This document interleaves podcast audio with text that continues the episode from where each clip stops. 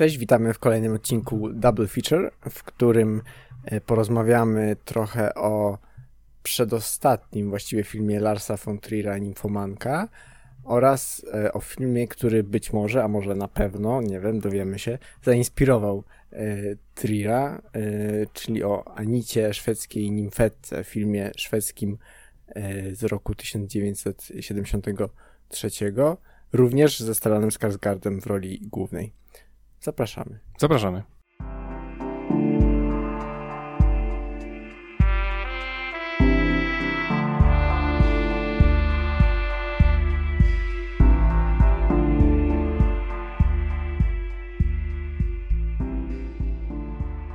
Okej, okay, yy, właśnie yy, zasam o, o tej Anicie usłyszałem pierwszy raz chyba w ramach tego cyklu Nocnego Szaleństwa na Nowych Horyzontach. To chyba jak większość ludzi. No, bo jakoś wcześniej... Ale, ale troszkę mi to dało takie mylne wrażenie, że, że ten film jest jakoś kultowy, tylko, tylko ja go nie znałem, ale to trochę, trochę nie tak, bo on nawet y, w samej Szwecji jest dosyć, dosyć niszowy, mimo że generalnie na arenie międzynarodowej Szwecja lat 60., 70. kojarzy się stereotypowo y, z takim krajem bardzo wyzwolonym e, seksualnie, e, to, e, to jednak mimo, mimo tego, że mm, no rzeczywiście było trochę tych filmów na ekranach z dużym udziałem na gości, to też nie można powiedzieć, żeby to był gatunek, który jakoś zdominował kino lat 70. No tak, ale zdecydowanie kraju. chyba tych produkcji jest wtedy najwięcej, bo tak, tak, tak. Jest, to jest taki jedyny dostęp do pornografii w sumie, czy tym erotyki tak, e, tak, dokładnie. Dlatego, że, służbie. Że, że Szwecja była właściwie takim prekursorem rewolucji seksualnej. E, nie tylko w Europie, ale w ogóle na, na świecie. Mm, bardzo szybko, bo już właśnie w latach 60. E, zaczęto znosić zakazy, które jakoś penalizowały mhm. nagość w kulturze, ale również na przykład nagość w miejscach publicznych. Też, też, też przestała być penalizowana, coraz większa dostępność pornografii, właściwie w każdym kiosku można było takie pisemka dostać, mm, jak również w sumie ogromna rola, którą już od wielu, wielu lat odgrywa edukacja seksualna w ogóle w całym procesie edukacji w Szwecji. Szwedzi jakby od dłuższego czasu uważają się za społeczeństwo, które nie ma problemu z tym, żeby otwarcie rozmawiać o seksie i uważa, że właśnie taka rzetelna i otwarta edukacja seksualna jest bardzo ważna dla prawidłowego rozwoju człowieka. Natomiast y, ten okres lat 60., 70. to był taki szczyt y, przekonania o takiej absolutnej, mm, absolutnej pozytywnej wartości wolności osobistej. Znaczy, że wolność osobista ponad wszystko. I, i troszeczkę mm, takie myślenie stało za tą liberalizacją mhm. E, prawa w dużej mierze, że powinniśmy się właśnie wyzbyć jakichś takich starych, narzuconych norm. E, I to na pewno jak, jak gdyby przyczyni się do, mm, do po prostu lepszej kondycji człowieka w społeczeństwie szwedzkim. I to się generalnie utrzymało względem takim prawnym? E, nie, bo właśnie nie, bo e, właśnie ta liberalizacja e, postępowała przez całe lata 60. i jeszcze przez lata 70. się utrzymywała, no ale niestety statystyki zaczęły wskazywać na zwiększony odsetek ciąż w wieku nastoletnim, zwiększony odsetek E, alkoholizmu wśród młodych ludzi, mm-hmm. dlatego że właśnie to wyzwolenie seksualne no, głównie dotyczyło pokolenia młodych, prawda, gdzie jakby młodzi w mniejszym stopniu czuli, czy właśnie nie czuli, że w, te, w prowadzeniu takiego swobodnego, rozwiązłego życia seksualnego jest coś złego. No i to właśnie później zaczęło e, też mieć jakieś negatywne konsekwencje. Też tam właśnie mówiło się o zwiększonych statystykach, jeśli chodzi o alkoholizm, mhm. Mm, w Szwecji. E, I w latach 80. To prawo już zaczęło się z, z powrotem zaostrzać. Raz y, ze względu na pojawienie się AIDS, e, gdzie jednak ta wstrzemięźliwość seksualna, y, zaczęto dostrzegać dodatkowe walory mhm. wstrzemięźliwości, ale też w dużej mierze za sprawą coraz takich głośniejszych argumentów podnoszonych ze strony grup kobiecych, które wskazywały na to, że ta wszechobecna pornografia wcale nie prowadzi do jakiejś takiej liberalizacji i, i rzeczywiście odkrywania siebie, tylko raczej przyczynia się do tego, że kobiety są traktowane bardziej obiektowo, bardziej właśnie jak takie obiekty spełnienia seksualnego, dlatego że pornografia nie jest e, nie jest wyzbyta e, seksizmu. No tak, no w sumie głównie jest skierowana do tak, mężczyzn tak, i Anita jest w sumie tego Tak, i, i, to miało swoje odzwierciedlenie zarówno właśnie w powrocie do zaostrzania pewnych y, praw, jak i też w ogóle lata 80. to taki troszeczkę zwrot y, w stronę konserwatywnego rządu w Szwecji. Mhm. Także to wahadło się troszkę wychyliło e, w drugą stronę. No ale właśnie ten okres lat 60., 70. to, to moment, w którym na, ekra na ekranach kin się pojawiało coraz więcej nagości i właściwie ta, taką furtką dla pojawienia się tej nagości, czy takiej soft pornografii nawet na ekranie, były filmy edukacyjne. No, albo przynajmniej z założenia miały być edukacyjne. Mhm. Takie właśnie w temacie edukacji seksualnej. Nawet mm, pierwszy film reżysera, e, o którego filmie dzisiaj będziemy rozmawiać, czyli, to, yy, czyli Torgniego Wickmana, yy, Język Miłości, to właśnie był taki ubrany w szaty yy, filmu edukacyjnego, E, film skierowany do młodzieży, który tak naprawdę, w którym tak naprawdę chodziło o to, żeby przede wszystkim te lekcje seksualne zobrazować.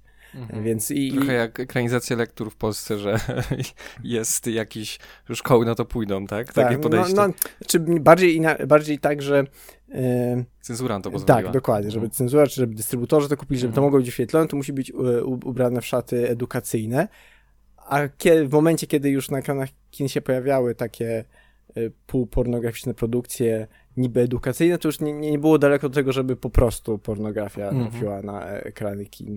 Szczególnie, że właśnie te, te obostrzenia prawne zaczęły być coraz bardziej e, liberalizowane. No dobra, jakby mamy krajobraz, ale pomówmy o samej Anicie. -hmm. Jest rok 73. E, I co to, co to w sumie jest?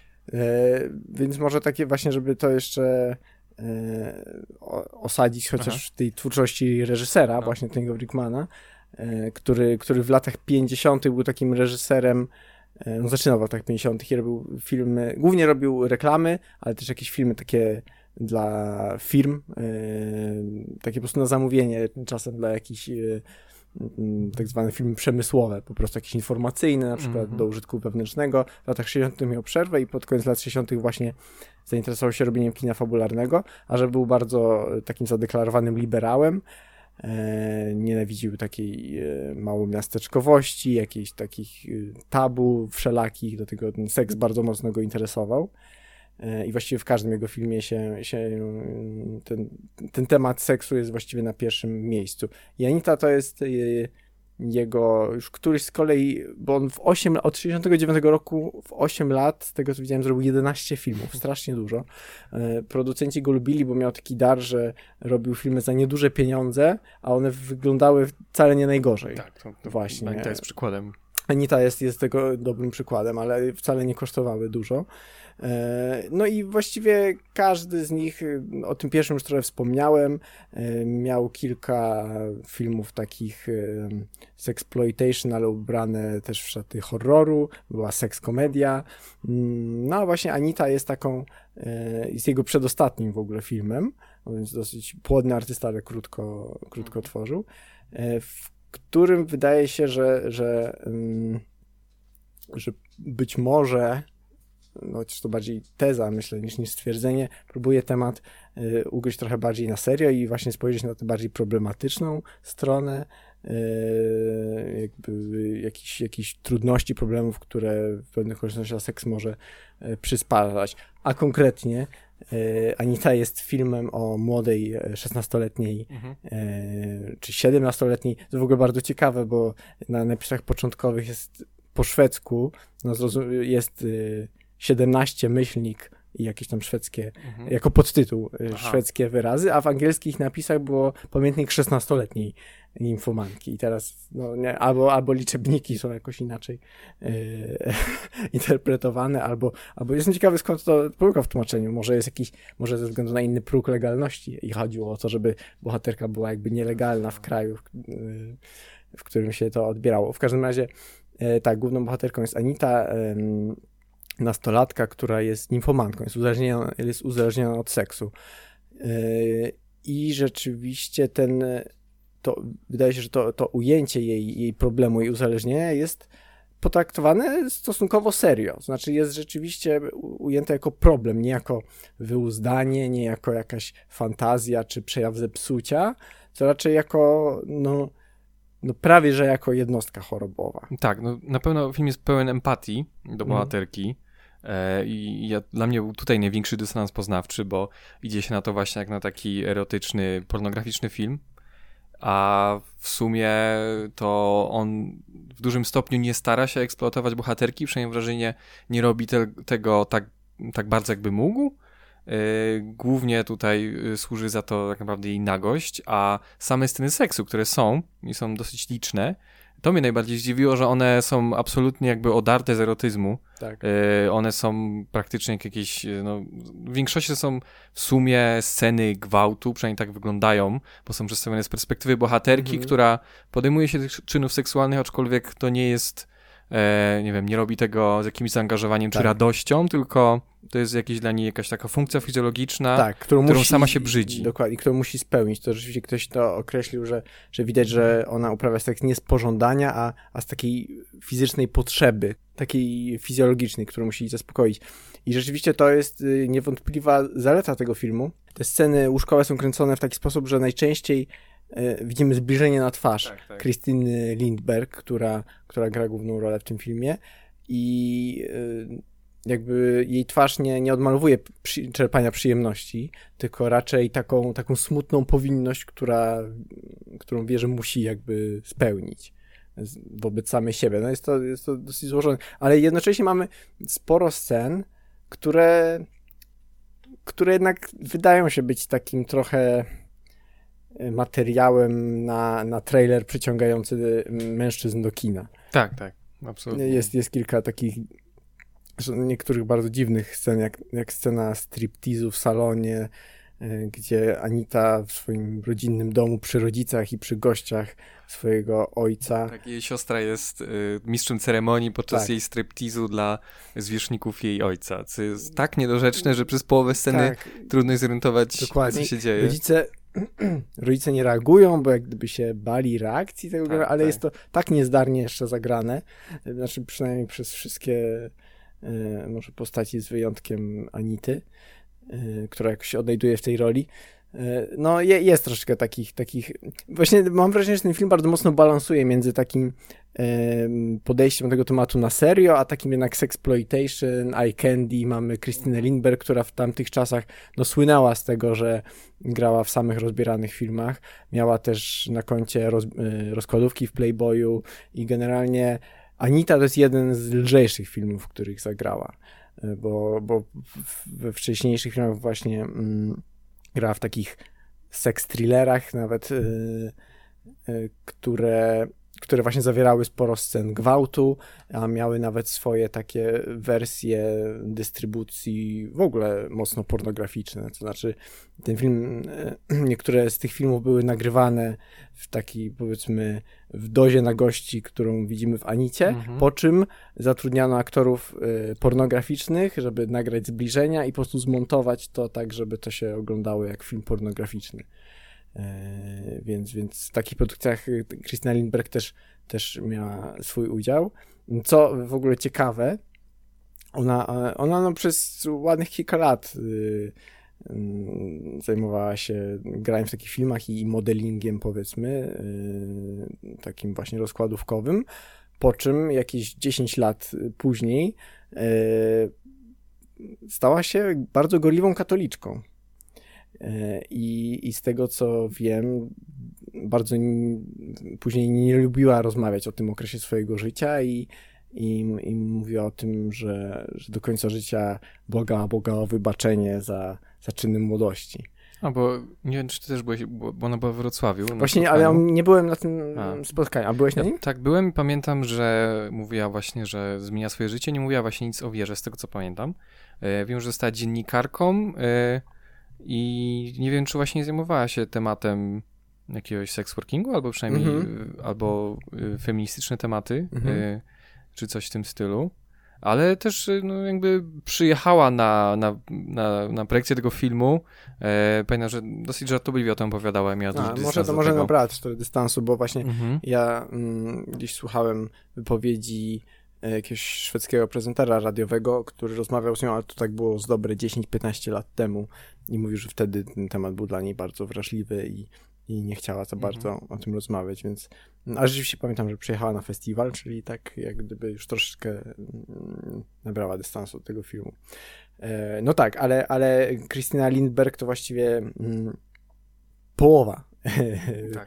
No, może trochę większa połowa e, filmu Anita Szwedzka Nimfetka, no bo e, towarzyszy jej E, nie kto inny jak sam Stellan Skarsgård, chociaż jest tak młody, że jest zupełnie nie do poznania, jeżeli kojarzymy go raczej tylko z bardziej Jego synowie wyglądają bardziej niż on, niż tak, on tak, był młody. Tak, tak, dokładnie. I właśnie to Stellan Skarsgård odgrywa rolę Erika, czyli pierwszego mężczyzny, który staje na jej drodze, który mm, wydaje się nie mieć na celu ją wykorzystać, a chce mhm. jej pomóc. Jest, jest studentem psychologii i jest też nią zainteresowany raz że najpierw po przyjacielsku, później w bardziej romantyczny sposób, ale jednocześnie tak e, w sposób troszeczkę Taki badawczy. No, badawczy, no, tak, i, i w relacji w sumie, troszeczkę lekarz-pacjent. Tak, tak, dokładnie. Cała narracja jest tak przedstawiona, że mamy w sumie jej wspomnienia e, podczas ich rozmów i jest takim trochę case study. Tak, tylko ten e, montaż jest tak dla mnie mm, miejscami nieczytelny, że ja nie wiem, co jest kiedy. Jakby próbuję, wiem, że tam y, na tej linii, y, zresztą podobnie jak w Ninfomance von Triera, że na tej linii, w której oni rozmawiają, ona wspomina, no to ona ma podbite oko ale czasem ten montaż... Tak, tak, tak bo ta, ta, linia fabularna jest dosyć skomplikowana, jak na, tak. na film, który zdaje się przeciągać głównie golizną. Tak, tak, tak, tak, tak, więc, więc rzeczywiście ona opowiada Skarsgardowi e, o, o swoich różnych epizodach.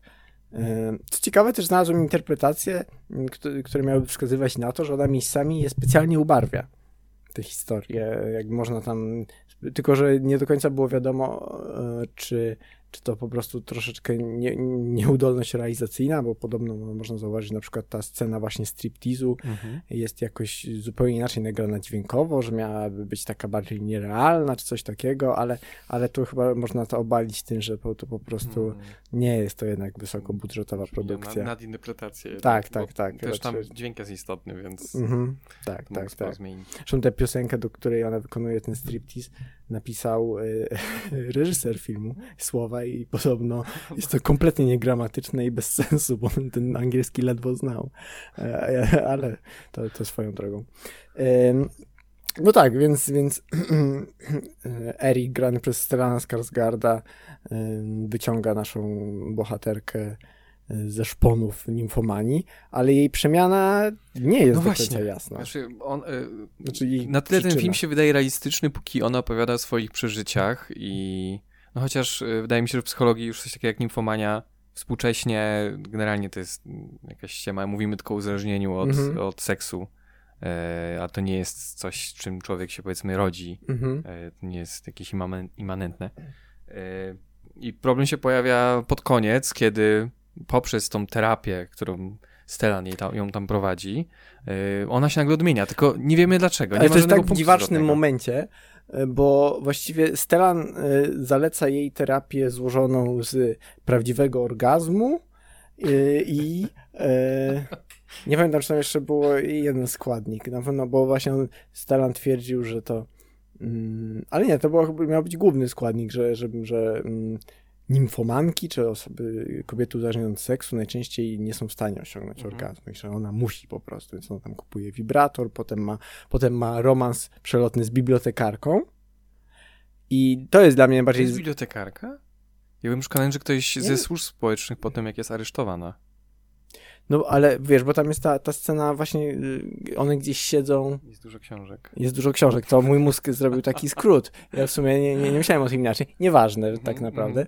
Ma, ma romans z kobietą i dosłownie następna scena to jest nagle Anita występuje w kabarecie, okay. czy to właściwie w takim seks klubie e, tanecznym, czy strip klubie i na backstage'u nagle dostaje olśnienia, że o, już nie muszę uprawiać tak, seksu. Tak, już kiedy mówi o, o stosunkach z mężczyznami, e, zdaje sobie sprawę, że już tak. nie ma tej chuci. I, I moja pierwsza myśl była taka, i w sumie byłoby to ciekawe rozwiązanie, że to właśnie homoseksualny tak, stosunek. Tak, dokładnie, tak to wygląda. No tak to wygląda, ale nie, ja nie wiem, czy to, to, to, film chciał powiedzieć, bo, bo jednocześnie końcówka wskazuje na to, jakby to miłość do Erika e, była tak piękna i czysta, że mhm. tylko, że ją uleczyła. Widzimy tylko od strony Erika o tym, jak on mówi o swoich uczuciach tam no. swoim no on, on, on, bo, bo, to jest też trudne, bo on jest w sumie jedyną osobą, która ją otacza jakimś takim zrozumieniem, albo przynajmniej jedynym mężczyzną,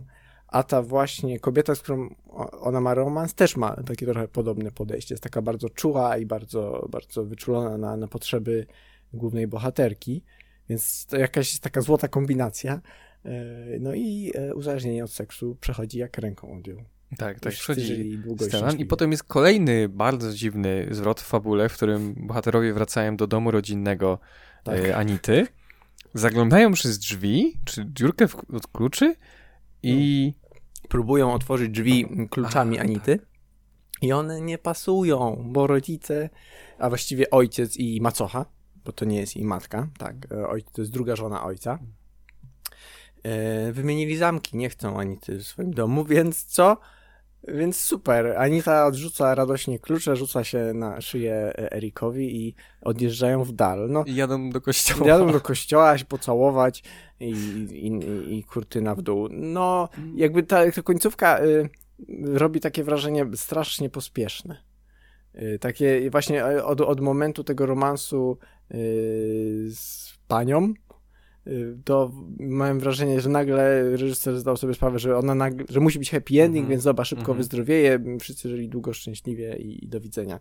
I, I, to troszeczkę yy, jak w moich oczach umniejszyło temu poważnemu traktowaniu tego problemu. Tak, bo na pewno y, poważnie reżyser podszedł do problemu pod tym względem, że chciał jakby przedstawić tą bohaterkę od ludzkiej strony, żeby pokazać y, jak ona funkcjonuje i jak się z tym czuje i tak dalej. E, I też podejrzewam, chciał ją odkupić jakoś na końcu, żeby pokazać, że, że też zasługuje na szczęście, mm -hmm, że mm -hmm. życie według własnych zasad. Tylko sposób, w jaki ten cel pozytywny został osiągnięty, jest trudny dla zrozumienia tak. dla widza, który śledził akcję tak. do tej I tak pory. samo przyczyny jej stanu też nie są według mnie zbyt dogłębnie potraktowane, bo jest tam no, kilka razy próba nakreślenia, że ona nie, nie dostaje wystarczająco dużo uwagi ze strony rodziców, albo że jest gorzej traktowana niż jej siostra, ale bardzo powierzchownie. I, i to jest takie mocne uproszczenie, też się wydaje, że znaczy właściwie właśnie nie, nie wiadomo, czy, czy, czy, czy to ma być ukazane jako jakaś jej wrodzona cecha. No czy... też, też mówimy tutaj o niskobudżetowym filmie, tak, który się tak. opiera na jakiejś tam psychologii z lat 70. No, e, więc... I nie jest to jego jednak chyba, znaczy głównym celem, tak. E, żeby ten portret psychologiczny, a może nie portret, a, a, a ten background, ta, ta namierzenie tej przyczyny nie jest jego chyba głównym celem, tak. tylko może bardziej zobrazowanie tego. Też te przyczyny mogą być różne, więc tak, chyba. Tego, względem... tego problemu.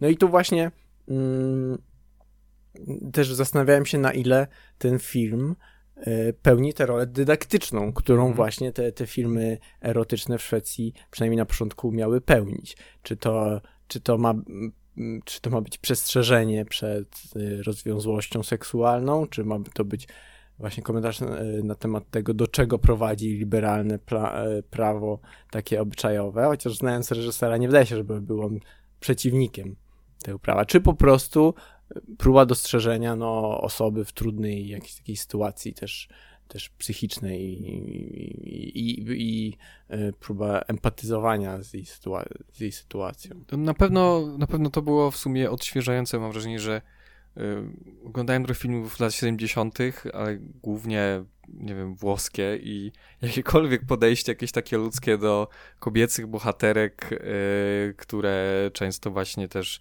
służą jako, jak taki wabik erotyczny, jest naprawdę odświeżający yy, i ilość yy, tej empatii do bohaterki, tam prób zrozumienia i też takiej nawet często bardzo dydaktycznej uczenia empatii, gdzie to właśnie Erik mówi ludziom naokoło, że, tak, że ona tak, jest w bardzo tak. trudnej sytuacji, że musimy zrozumieć, że że, że może się zachowywać tak, jak nie powinna, ale że trzeba być wyrozumiałym i tak dalej.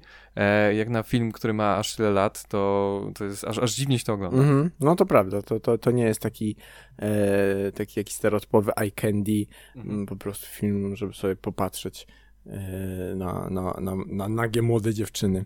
Nie, nie, nie wydaje się, że o to tu przede wszystkim chodzi. No i też e, krytycy często zauważają motyw krytyki takiej konwencjonalnej, tradycyjnej rodziny. Wprawdzie ta rodzina do końca być może nie jest tradycyjna, bo to jest jego druga żona i to nie jest matka głównej bohaterki, no ale jednak Anita odnajduje wsparcie właśnie w Eriku i w tej takiej dziwnej komunie muzyków klasycznych, Właśnie. w których żyje Erik, co, co jest trochę bez sensu. Nie wiem, dlaczego ten student psychologii mieszka w domu yy, studentów muzyki, wszyscy tam nawalają tak, dniami, dużą, nocami. Dużą część filmu wypełnia Bacha właśnie ca e, cała ta komuna tych młodych muzyków, którzy e, nie jest to w żadnym momencie przedstawione nam bezpośrednio. Nie poznajemy tego mm -hmm. świata, gdzie tak, Erik tak, tak. mówił, tutaj mieszkamy i jest pełno muzyków. Nie, po prostu są ci ludzie przy stole, potem ktoś gra na klarnecie, potem mają jakieś próby i powoli jakby sami składamy no. to do kupy, ten tak. obraz tego, Później mają wycieczkę i wydaje mi się, że to jest taki e, taka właśnie próba nakreślenia jakby takiego y, miejsca czy grupy ludzi, w których właśnie młodzi ludzie mogą znaleźć oparcie, że próba wskazania na to, że nie zawsze, y, czy bardzo często to nie w rodzinie znajdują zrozumienie y, i jakby takie dobre dla nich miejsce, tylko, tylko często wśród jakichś rówieśników, czy właśnie, no to są to jeszcze, po, znaczy to są powiewy takich hipisowskich klimatów. No, absolutnie. No. A wiadomo jeszcze coś e, o finansowaniu, bo większość europejskich filmów generalnie jest finansowana e, z jakichś funduszy państwowych. Co prawda wtedy pewnie wyglądał trochę inaczej, bo coś zewnętrzni producenci mogli istnieć, gdzie kino miało więcej do gadania w latach 70., e, ale czyli z tego, że, co mówiłeś, że producenci lubi reżysera, że całość jest zrobiona za prywatne pieniądze. tak, jest... tak, tak. Nie, nie znalazłem też dokładnej kwoty budżetu mm. nigdzie, ale generalnie to, to był już któryś z serii filmów współpracy między reżyserem a producentami, jakby mieli, mieli stałą publiczność, która na, na tego typu filmy mhm. uczęszczała e, i tak jak wspominałem, nie były to, to wcale takie drogie filmy e, w produkcji, więc to się udawało w pełni, jakby kręciło własnymi siłami, ale nie, nie, nie było to w żaden sposób wspierane przez instytucje państwowe. No właśnie zastanawiałem, że coś, co wygląda tak dobrze, nawet bez odrestaurowanej wersji, było mm. produkowane w europejskim kraju. Okej, okay, tak już jesteśmy przy finansowaniu, to jest dobre przejście na kolejny film, bo e, jest taki reżyser bardzo znany, Lars von Trier, e, który właśnie e, postanowił, że swój kolejny film zrobi o życiu kobiety od roku zerowego do 50, e, która sama identyfikuje się jako ninfomanka i i przedstawi to w taki bardzo, powiedzmy, hardkorowy sposób, ponieważ jak sam powiedział, e, dla niego robienie filmu erotycznego, czy filmu o seksie bez seksu, który jest przedstawiony na ekranie, jest w ogóle bez sensu, to nie jest, to nie jest on i on bo tak, tak by nie zrobił. Mhm. Ale już od samego początku, jak już tylko y, zabierał się ze swoją firmą produkcyjną za E, za, za, za, za preprodukcję, e, wiedział, że no, nie dostanie pieniędzy e, na, na stricte taki pornograficzny często film poruszający bardzo trudne tematy, więc uznano, że zrobią wersję taką soft, taką podkina, która będzie do przełknięcia, łatwiej przez dystrybutorów i fundatorów ewentualnych. I właśnie tak to wyglądało, że na początku wyprodukowali tą krótszą wersję dwuczęściową filmu, która ponoć miała być na początku jednoczęściowa, ale potem to zmienili. No właśnie, ale bo ja dobrze pamiętam, że w kinach to leciało jako dwa osobne filmy. Tak, przynajmniej w polskich kinach tak. I wydaje mi się, że jak miał premierę w Cannes, także.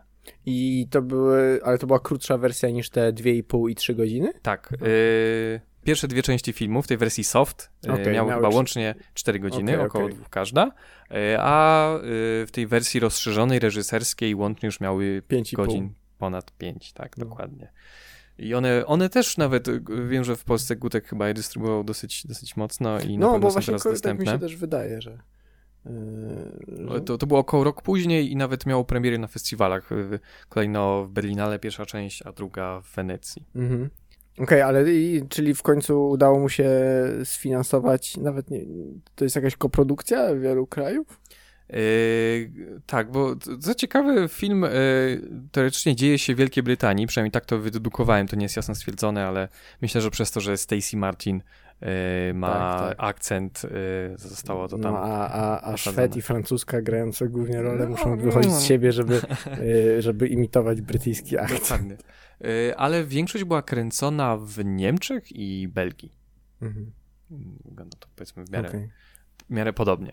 No tutaj najciekawszym y, wydaje się połączeniem z, z pierwszym filmem, o którym rozmawialiśmy, jest ta no, lustrzana struktura tego filmu, czyli y, no rzeczywiście mm, jakby kompulsywna mm, nimfomanka, czy kobieta uzależniona od, od seksu, y, jakby natrafia, czy, czy zostaje w pewnym sensie uratowana przez bohatera grającego, granego przez y, Stellana Skarsgarda, no i następuje, no tak, prawda, spowiedź. Jeśli, jeśli mamy mówić o jakimś, nie wiem, remake'ach w kinie takim arthouse'owym, to jest najlepszy przypadek.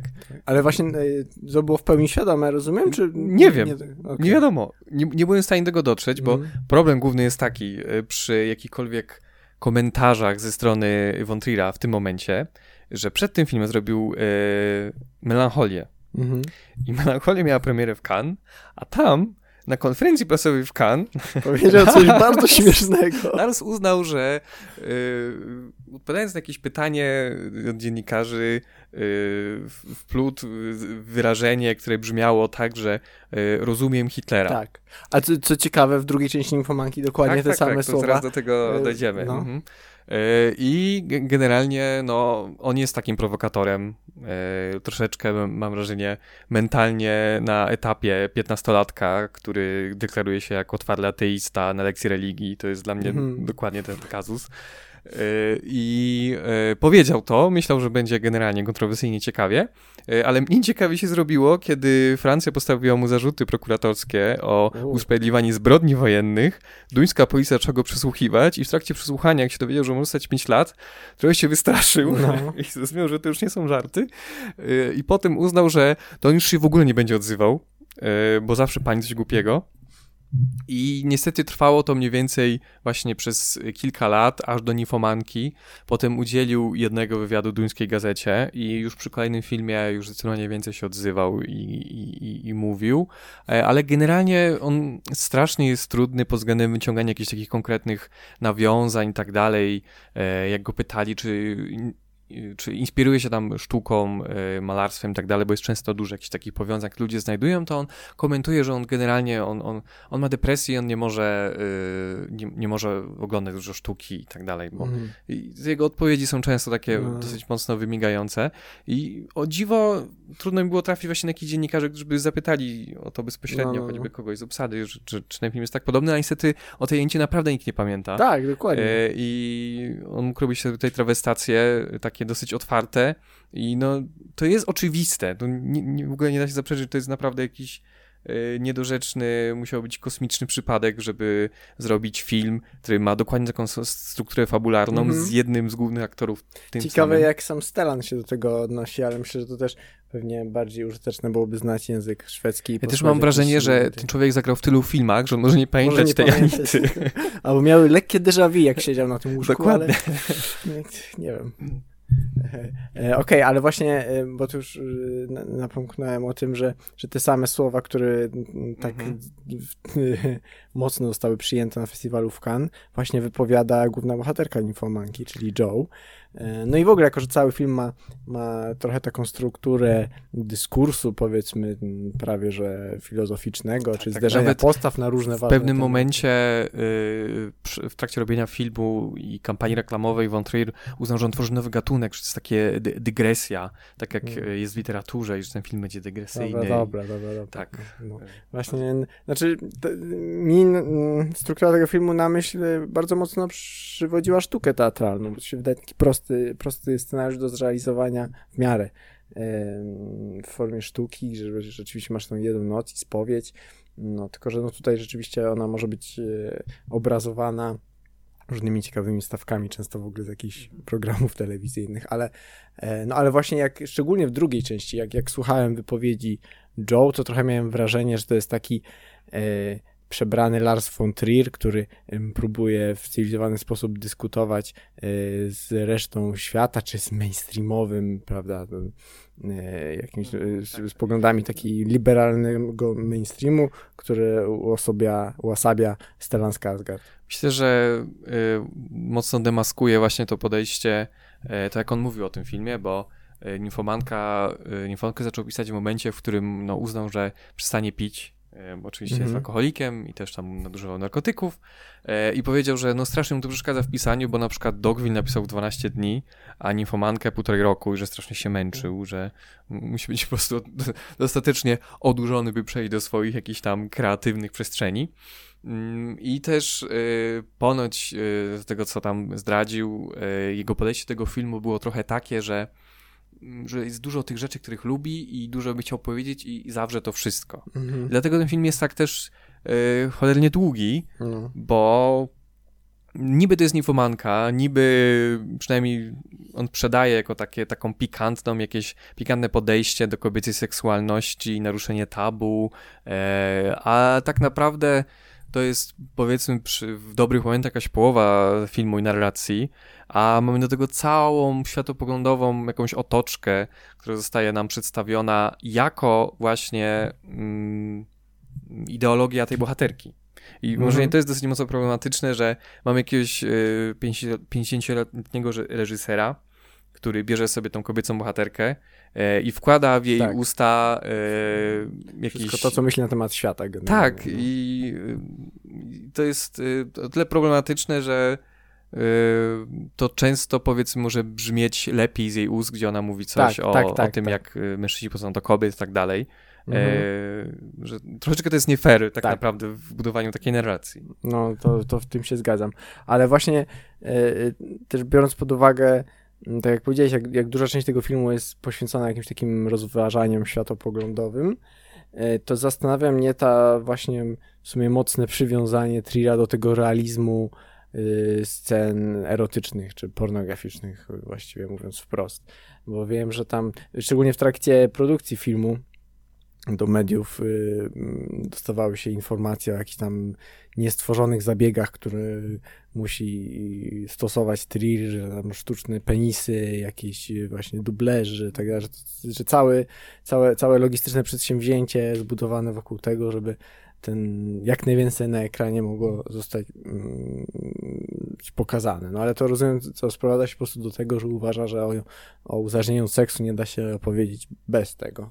No, jeszcze, jeszcze mówiąc y, przed, y, na samym początku kampanii, przed tym jak widzieliśmy cokolwiek z filmu, to on mówił, że on chce zrobić taką e, opowieść o seksie, ale bardzo e, taką e, książkową w stylu Marquis de Sade, że będzie bardzo dużo y, gadania, ale że powiedzmy samego do seksu już będzie mhm. zdecydowanie Taki mało. Dekameron też trochę. Tak, tak, no. tak, też o, o tym, tym wspominał.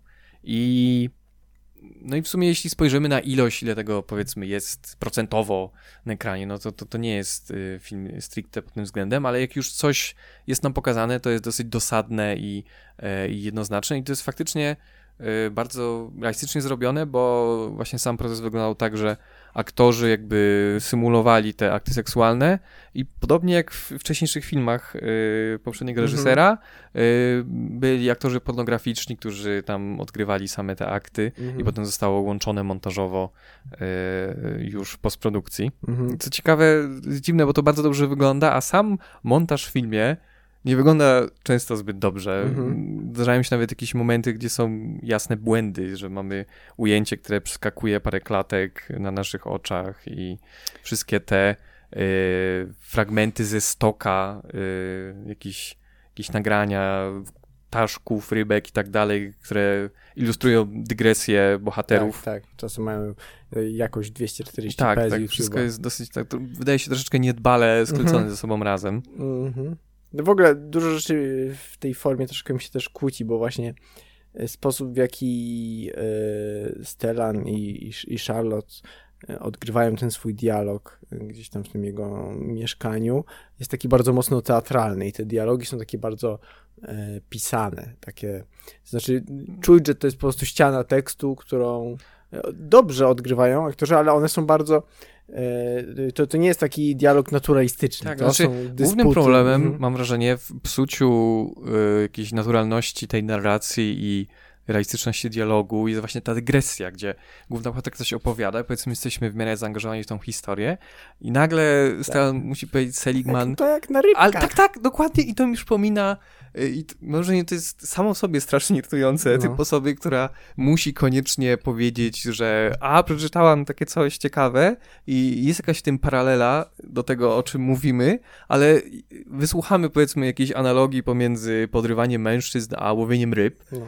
jak jakby jasne, są jakieś analogie, ale można by znaleźć ich mnóstwo też do innych rzeczy i samo w sobie to niczego nie ilustruje, niczego nam nie dodaje, tylko to właśnie rozwadnia tą narrację. Tak, i to wygląda na jakiś taki dziwny zabieg humorystyczny, szczególnie tak. w pierwszej części y, mnie to zadziwiało, gdzie ten film w połowie wydaje się być znowu jakimś takim y, na serio podejściem do, do, do schorzenia, mhm. uzależnienia mhm. od seksu, i masz jedną trzecią tych dygresji i jeszcze takie wymiany cięte prawie, że riposty y, między tymi dwoma bohaterami, że o, to ta dygresja była twoja najsłabsza.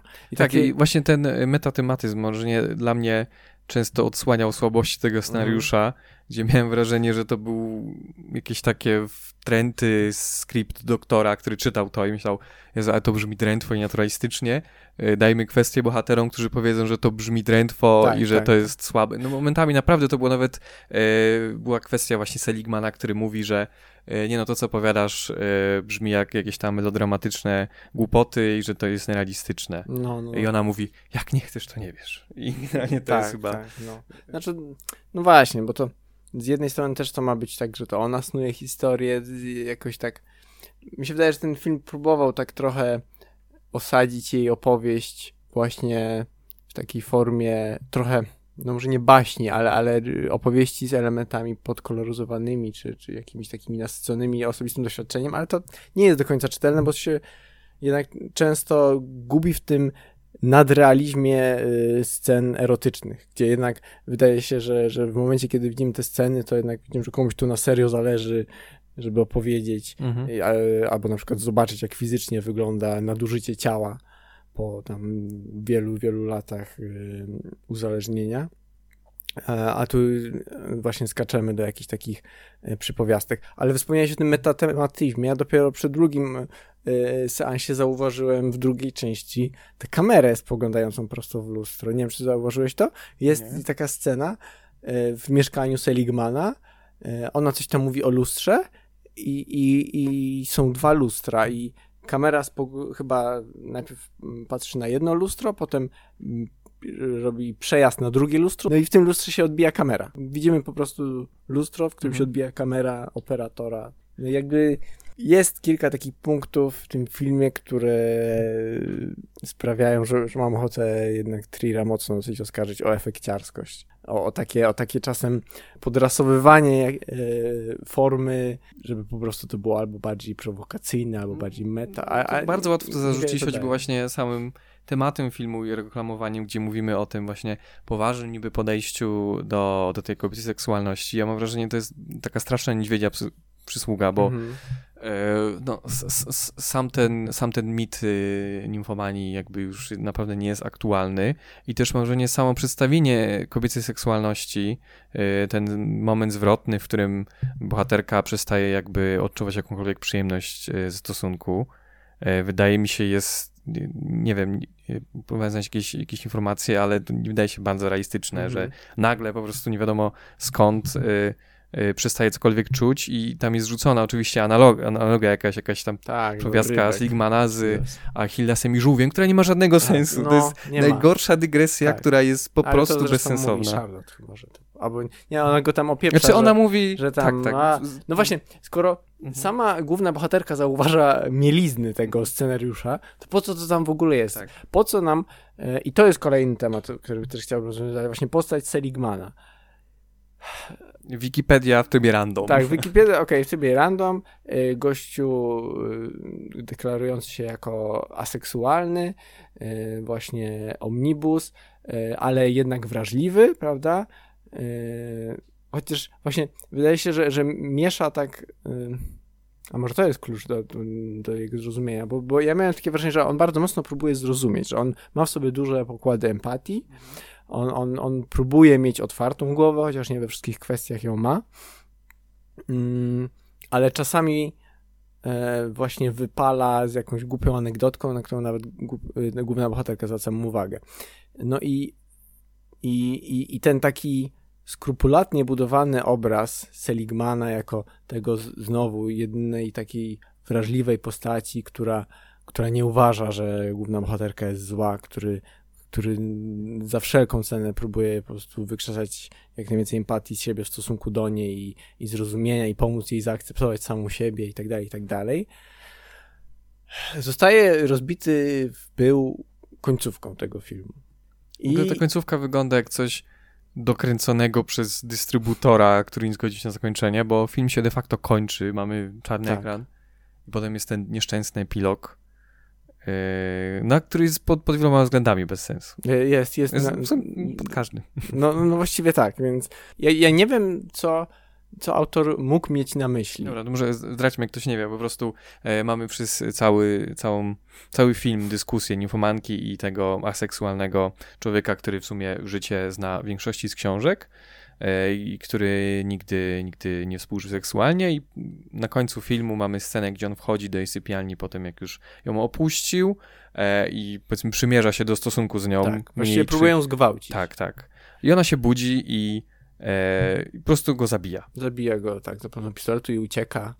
E, to też warto powiedzieć, że tam dosłownie chwilę wcześniej wydaje się, że, że główna paterka w końcu znalazła jakiś taki wewnętrzny spokój ducha, że być może otwiera się dla niej nowy rozdział. No jest to happy end dla niej generalnie. Tak, że ona na pewno twierdzi, że już nie będzie jakby seksualnie... Y, tak, że porzuci swoją seksualność, mhm. ale, ale w każdym razie jej decyzja wydaje się taka jej, rzeczywiście, jeżeli mówi o tym, że jej pomogło. Co istotne, że sam fakt, że kogoś nie zabiła i że nigdy nie zabija człowieka tak. jest szalenie istotny tak, w jej tak, myśleniu tak, o humanizmie, o samej sobie. Tak. I końcówka to wywraca wszystko do góry nogami i i naprawdę próbowałem różne pobudki tego Seligmana rozpatrywać i za każdym razem wychodzi bez sens, bo, bo jeżeli to, mm, nie wiem, coś, że w nim się przebudziła jakaś seksualność, załóżmy, i że, że, że pod wpływem tej historii on jednak chciałby jakieś y, złapać swoje pierwsze doświadczenie seksualne, to zupełnie sensu nie ma, dlaczego próbuje to robić siłowo.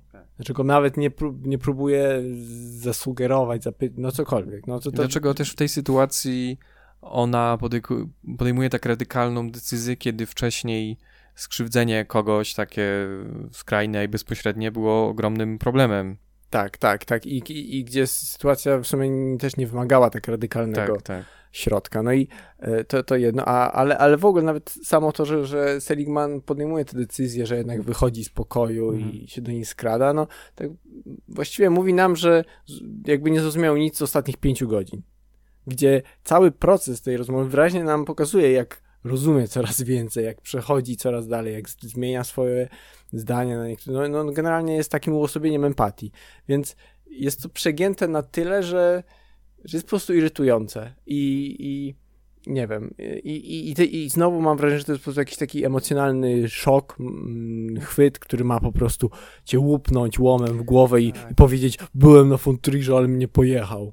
Też e, wrażenie, że wychodzi ten cynizm von Trilla, którym się tak szczyci, i miał, chyba miał wrażenie pod koniec, że za miło potraktował bohaterów i widza i musi zrobić coś przykrego na końcu, bo zawsze się szczyci tym, że ludzie wychodzą mm -hmm. z jego seansów i że są oburzeni, więc może to jest znowu tak. ten Tylko, ściekły gimnazjalista, tak, który... Tak, ale też strzelił sobie w stopę, y, wydaje mi się, pod mm, tą, tą końcówką jakby obniżając y, wartość artystyczną swojego filmu troszkę, albo taką wartość intelektualną, która też nie jest jakaś tam nie wiadomo jaka, nie? Ale, ale, ale wydaje mi się, że, że to tak... Też miał, był w miarę spójny przez całą narrację, to, to wydawało tak. się, a ta końcówka bardzo mm. mocno chociaż, chociaż z drugiej stronę, ja, ja ten film oglądałem 7 lat temu, pierwszy raz i jak, jak spojrzałem na swoją reakcję wtedy, to widzę, że, że za pierwszym razem ta końcówka na mnie bardzo podziałała i tak y, pod, uniosła ten film w moich oczach. To znaczy, bo, bo to, no to był jakiś doznanie emocjonalne, które jeszcze tak wtedy też mi się równało dobremu kinu, jeżeli, jeżeli, jeżeli potrafi potrzepać, ale, ale za drugim razem na spokojnie to no, no szkoda tego. Trochę. Ja za to byłem zachwycony dygresjami i tym humorem, mm -hmm. e, który mnie przy kolejnym seansie absolutnie tak, też irytował. Tylko, tylko irytował więc... i, i wydawał się zupełnie niepotrzebny i taki też ten film się nie może trochę zdecydować, czym jest i, i trochę jest wszystkim, trochę niczym. No więc Yy, znaczy, mimo wszystko te 5,5 godziny też nie oglądało się tak źle, mimo w sumie najtrudniejszym doświadczeniem były rzeczywiście już niektóre bardzo drastyczne sceny. Mhm. Przede wszystkim. No tak, bo po pierwsze, co aborcji. dodane jest właśnie, to jest e, w tej wersji reżyserskiej to cała, cały segment z domową aborcją za pomocą mhm. wieszaka w wieszaka, kuchni. tak. E, no i to jest realizowane bardzo, wydaje mi się, realistyczne. Tak. I to jest, to jest... I jest bardzo trudne do oglądania. Myślę, że dla kogokolwiek no, to, mhm. to jest już e, ekstremum. Tak, no i to jest w sumie wątek, którego y, akurat y, poprzedni film mm, nie poruszał, znaczy Anita, bo w sumie mhm. wiele, wiele tych y, tak, takich tak. motywów się, się powtarza, w ogóle też mm, wiele cech głównej bohaterki, czy, czy doświadczeń, przez które przechodzi jest gdzieś tam nawet podobnych, ale, ale tego elementu ciąży, niechcianej ciąży, aborcji w Anicie zupełnie nie ma, a tutaj Trier od tego nie ucieka, no i też tam raczy nas y, y, krótką wymianą zdań, no, powiedzmy, no może nie pro-life, pro-choice, ale, ale, ale powiedzmy różnych, różnego poglądu na te, na te kwestie. Tak, jeszcze wracając do tych takich, y, powiedzmy, nieprzystających do poważnego traktowania tematu scen, czy tam tematów sekwencji, e, to jest cały ten motyw z BDSM, e, z, z, z drugiej części, e, który, nie wiem, przynajmniej tyle, ile względem się dowiedziałem, jak, jak to wygląda, to absolutnie jest szalenie, nie wiem, nierealistyczny albo skrajny, ukazujący jakiś, jakiś bardzo, bardzo ekstremalny Y, fragment y, tej społeczności, czy ludzi, którzy, mhm. Y, którzy robią takie rzeczy, bo tam pierwszą rzecz, którą się dowiadujemy, kiedy ona przychodzi do człowieka, który jest, nie wiem, zajmuje się tym, on generalnie dominuje, jest to, że nie ma bezpiecznego słowa, jakby nie ma tych takich jakichś jakichś granic, granic, które zabezpieczają ją jako osobę biorącą w tym udział. I to jest przedstawione chyba jako norma. No ale chociaż ja się chyba tu nie zgodzę, bo, bo samo, sam skrót BDSM nie pada mm. ani raz, a, a, a ta sekwencja z tą dominacją jest osadzona w sąsiedztwie sceny, gdzie ona uprawia seks z dwoma nieznajomymi y, czarnoskórymi panami, z którymi nie łączy jej nawet wspólny język, znaczy nie, umie, nie może się z nimi skomunikować, więc tak troszeczkę sama jakby naraża się na, na takie ekstremalne doznanie i sama o tym mówi. E, nie wiem, czy jest pokazane, skąd ona w ogóle bierze namiar na tego gościa. Na tego tak, tak, chodzi mi to jako przedstawienie. Mm. zakładam, że kiedy właśnie Tri robi taki film o, o jakiejś o seksualności -hmm, i tego typu rzeczy się pojawiają, to wydaje mi się po prostu, że. Yy, że trochę przegiął. Jest, że, tak, że może niekoniecznie przegiął, ale że E, że, że ludzie, y, którzy są częścią społeczności BDSM po prostu mogą się poczuć trochę wkurzeni mm -hmm, na mhm, zasadzie no takiej no tak. E, demonizacji, bo to jest pokazane po prostu jako coś mm -hmm. skrajnie niebezpiecznego, skrajnie y, takiego... Chociaż też... bo tak, tak próbuję przejść przez ten kalejdoskop doświadczeń, przez który przechodzi główna bohaterka, że jakby jej historia nie wygląda też do końca tak jak y, te, te wspomnienia Anity, y, w takim sensie, że jakby próbowała każdego smaku, że tak powiem, z oferty, y, więc, więc to, to nie jest takie też przejście przez wszystkie możliwe odcienie seksualności, kontaktów seksualnych, jakichś różnych aktywności tego typu, mm, tylko wydaje się, że, że dosyć duży nacisk jest na jej próbę jakoś życia w zgodzie ze sobą i jakichś takich problemów albo z samoakceptacją, albo z władzą, albo z, stosunek do rodziny. No, jest taki dosyć mm, mocno. Ona, ona się wydaje od, obijać o te, mm, o te doświadczenia one nie tyle jak spełniają jakąś potrzebę, co, co, co często wydają się być jakąś, nie wiem, czy ucieczką, czy, czy zaślepieniem. W sumie trudno powiedzieć, bo też pomiędzy historiami, historiami są bardzo duże nieraz odstępy czasu. Mhm. Więc tak konkludując, y, wydaje mi się, że jeszcze musimy poczekać na, na jakiś taki bardzo dobry film o e, tematyzujący uzależnienie od seksu. Przynajmniej ja jakiegoś takiego. Mm, jest jeszcze McQueena Wstyd. A, wstyd. O, no to, to, to jest chyba rzeczywiście Ja nie pamiętam dobrze, kandydat. Ja pamiętam, że byłem na nim na TKF-ie, a trzy rzędy za mną siedzieli moi rodzice, więc jakby nie byłem w stanie e, w spokojności tego filmu e, gdyby przyswoić. E, ale to ciekawe w sumie, czy Nimfomanka powstałaby w tej formie, albo zostałaby przyjęta w ten sposób po, czy w erze mitu znaczy właśnie to, o czym mówiłeś, to wkładanie poglądów starego dziada mhm. w usta Charlotte Gainsbourg, która naprawdę daje z siebie bardzo dużo w tym filmie i niesie go na barkę i bardzo mocno się obnaża też i fizycznie i psychologicznie. Z tego, co też gdzieś tam czytałem, to, to była dla niej bardzo trudna rola. E, to rzeczywiście, myślę, że teraz by się spotkał z większą liczbą takich zarzutów, że to, co robi, jest, jest trochę nie fair i to, to jest troszeczkę udawana perspektywa tak, no kobiety. ten feminizm też jest strasznie tak. taki sabotujący, gdzie tam jest podsumowanie, że byłaś tak silna, że zaczęłaś zachować jak mężczyzna. E, tak, Takie tak, o mój Boże. No, strasznie no, binarne postrzeganie w ogóle osobowości. E, no jednak czuć, że, że Trier strasznie w sumie konserwatywny. Mimo tego jakiego buntownika się tam kreuje mm. i mhm. stara się namieszać, to e, jego e, światopogląd i to, jak to rysuje, jest dosyć klasyczny. No dobrze, nie, nie wiem, czy zachęcamy do ponownego seansu Ninfomanki, myślę, że nie trzeba, ale jeżeli jeszcze pamiętacie coś z niej, to możecie sobie w, wolnej chwili zderzyć to z Anitą, która rzeczywiście w tym, w tym nurcie E, soft porno europejskiego lat 70. wydaje się przynajmniej próbować miejscami e, podejść do tematu trochę tak, bardziej na serio. Mimo wszystko tego, że Nimfomanka wydaje się być takim poważnym, y, artystycznym zacięciem, podejściem do tego, do tematyki właśnie uzależnienia od seksu kobiet, a z drugiej strony mamy Anitę, która wydaje się taką też powierzchownie czystą seksploatacją, to wydaje mi się właśnie ten drugi jest bardziej empatyczny i jednak y, łatwiejszy do uwierzenia niż, y, niż ta nowsza odsłona, która troszeczkę więcej obiecuje, mam wrażenie, ale niekoniecznie mhm. to spełnia. Tak jest. Dobra, dziękujemy Wam za słuchanie. Zapraszamy y, do śledzenia kolejnych odcinków i do usłyszenia następnym razem. Na razie.